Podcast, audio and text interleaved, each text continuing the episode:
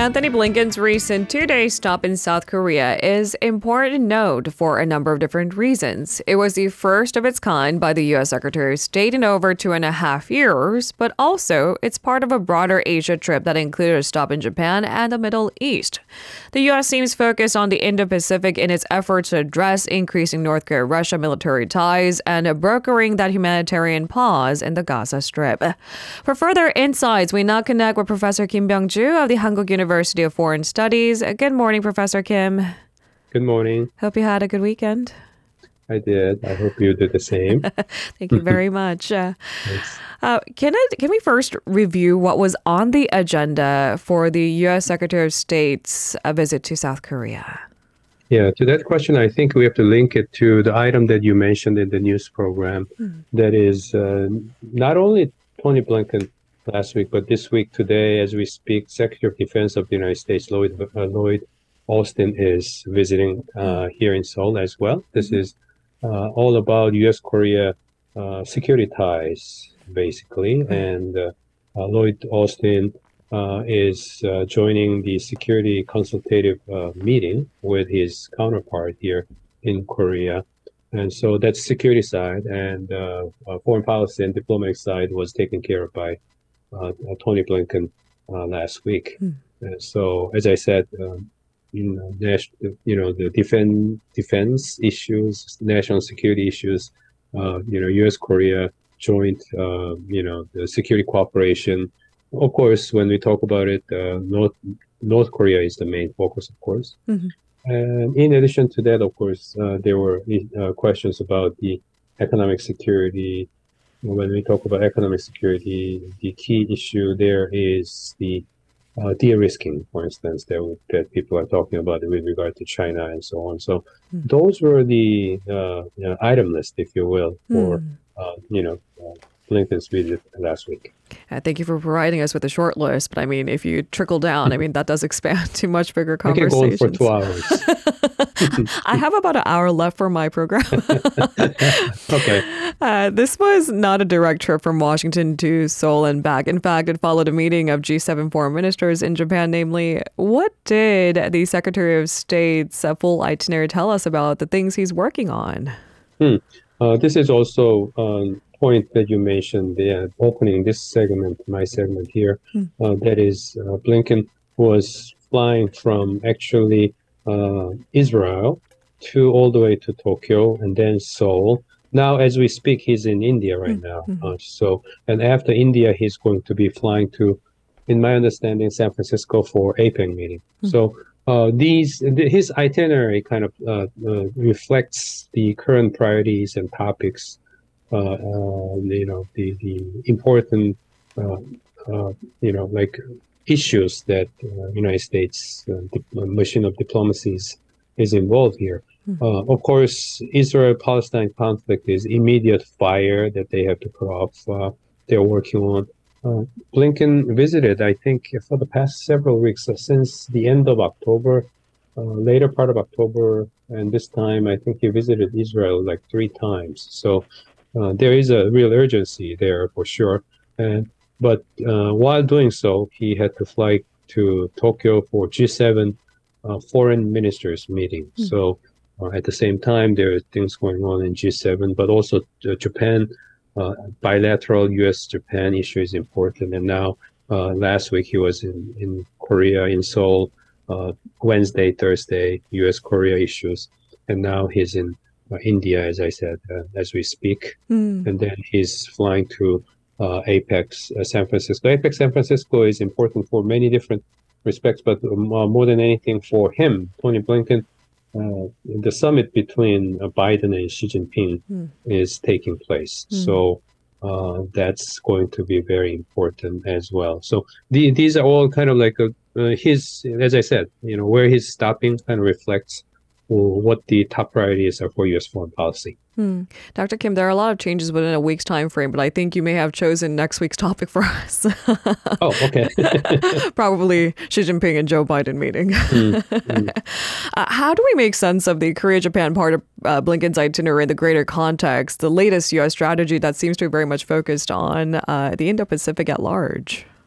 That's a very important question because we can go all the way back to, for example, 911 and, and since what has been happening. Mm. Uh, 911, uh, as that happened, war against terror, uh, George W. Bush uh, fighting war against terror uh, and terrorists mm-hmm. for years and perhaps too long in Iraq and Afghanistan. Mm. And so by the time Obama came into office, uh, United States began talking about what strategies called uh, offshore balancing, mm. meaning that let's take United States out of these regions where the country has spent decades getting involved, and because these are not the regions that the United States really has a top priority and and biggest interest, and they and uh, they said uh, with offshore balance, offshore balancing, the idea means uh, faraway lands, you work with the allies work out their own problems, basically, without United States presence there. And what that means is was made clear by the next jargon that came up uh, with offshore balancing under Obama. Uh, the idea that came up was called pivot to Asia, meaning the United States, hmm.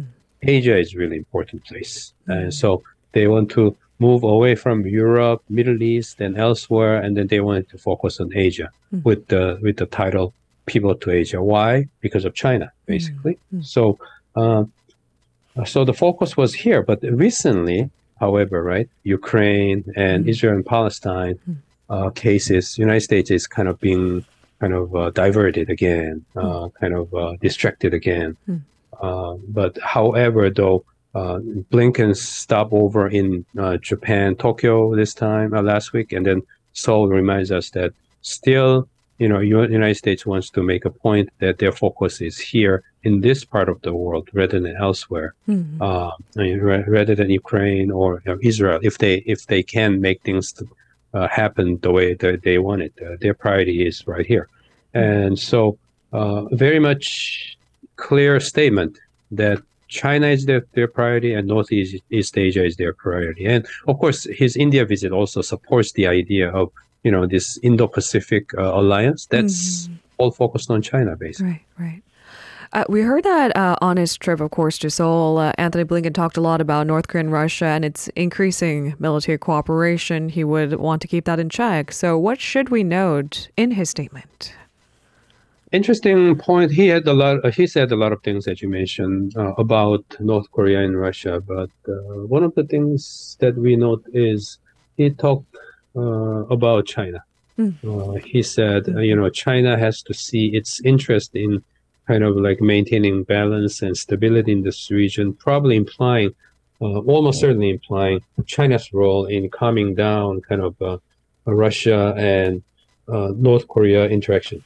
And so was saying, you know, it's critical for Russia, uh, for China to see its interest in in stabilizing the situation and and, and implied higher involvement of China on that uh, that respect hmm. and that uh, aspect of the issue.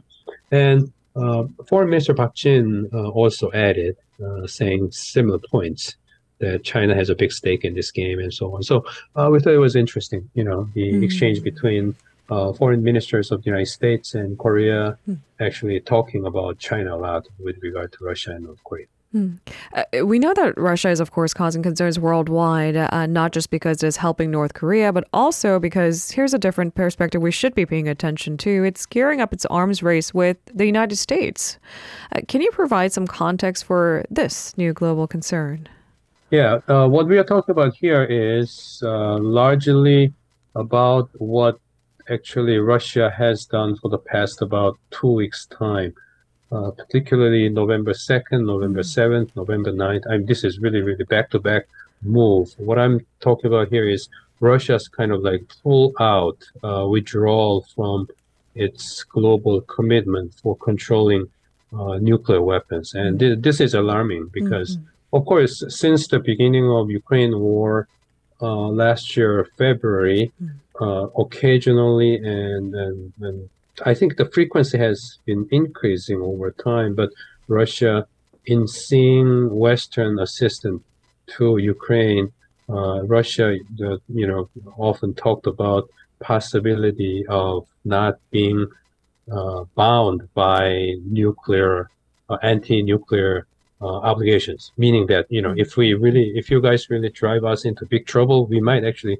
think about using nuclear weapons. Those mm-hmm. were statements or ideas that were raised several times. Mm-hmm. And now, in response to that, what we saw this month, November 2nd, 7th, and 9th, is Russia pulling out of their commitments specifically. Mm-hmm. Uh, first, uh, I guess what happened was the CTBT. CTBT is Comprehensive Nuclear Test Ban Treaty mm. that Russia um, actually it was initiated by United Nations. United States United Nations initiated the CTBT Comprehensive Nuclear Test Ban Treaty in 1996, and Russia is one of the countries that signed the treaty and then uh, ratified.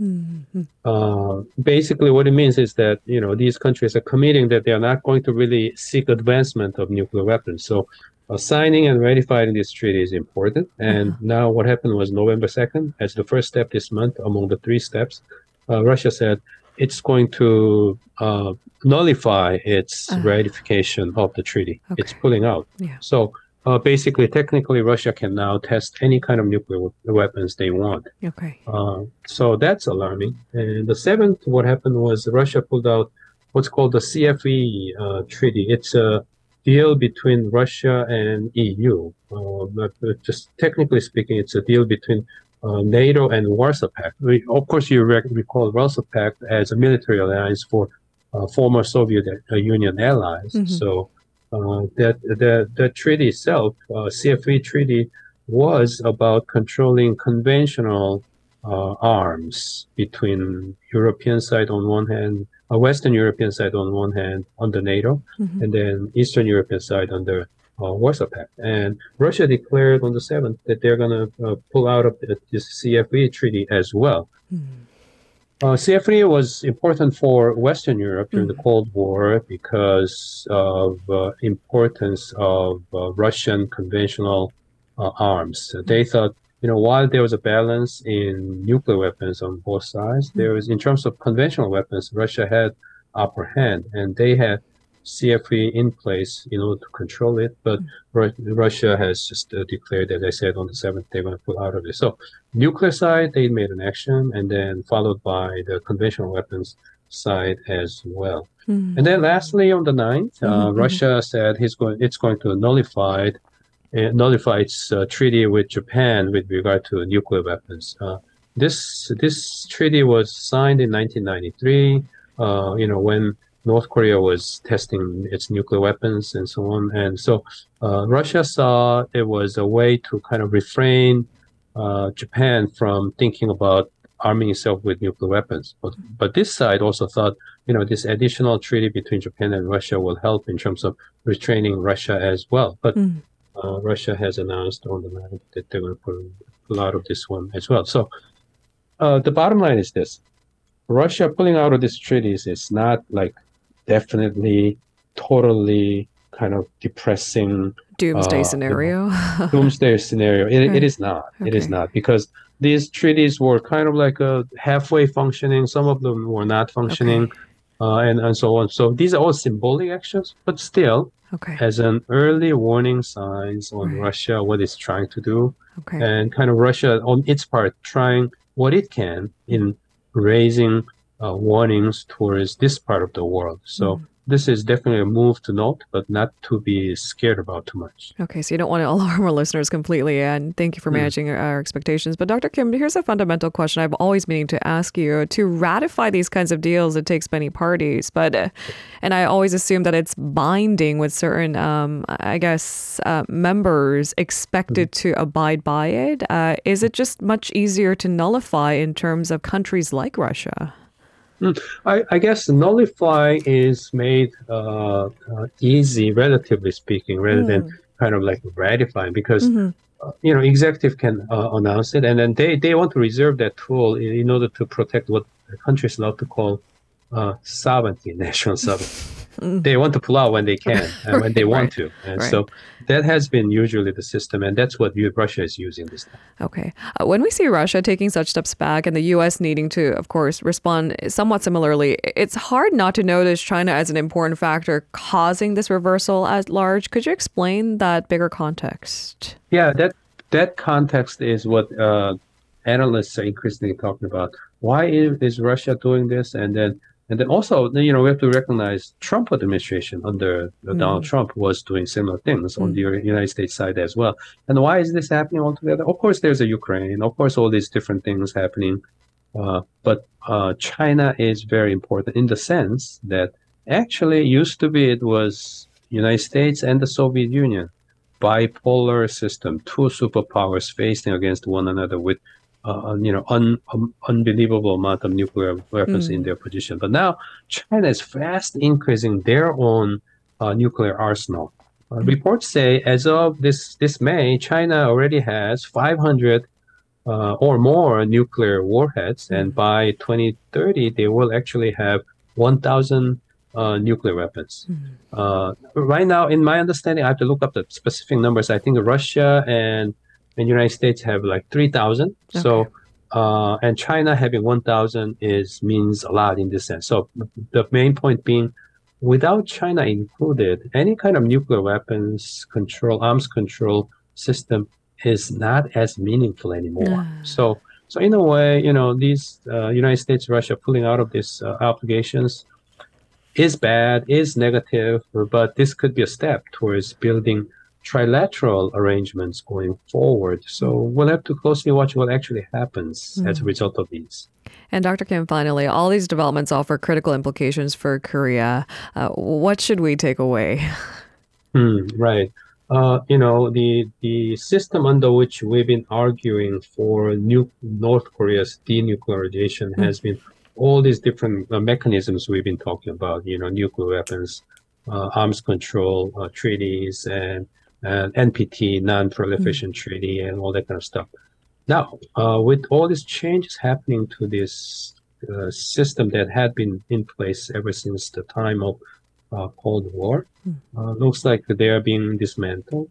And what this means is uh, the the system of stability that has been put in place for world community is kind of being loosened and this actually offers greater opportunity for North Korea to further increase and further accelerate their pace of arming itself with nuclear weapons. So this is alarming mm. in the sense. And for South Korea, actually, this could act as uh, uh, kind of add forces or add, uh, you know, it could further drive North uh, South Korea's conservatives uh, that have been those who have been raising voice and seeking, calling for a so-called ultimate solution uh, ultimate solution is the idea that all this situation about North Korea nuclear weapons will be fundamentally resolved by allowing South Korea to have its own nuclear weapons. Mm.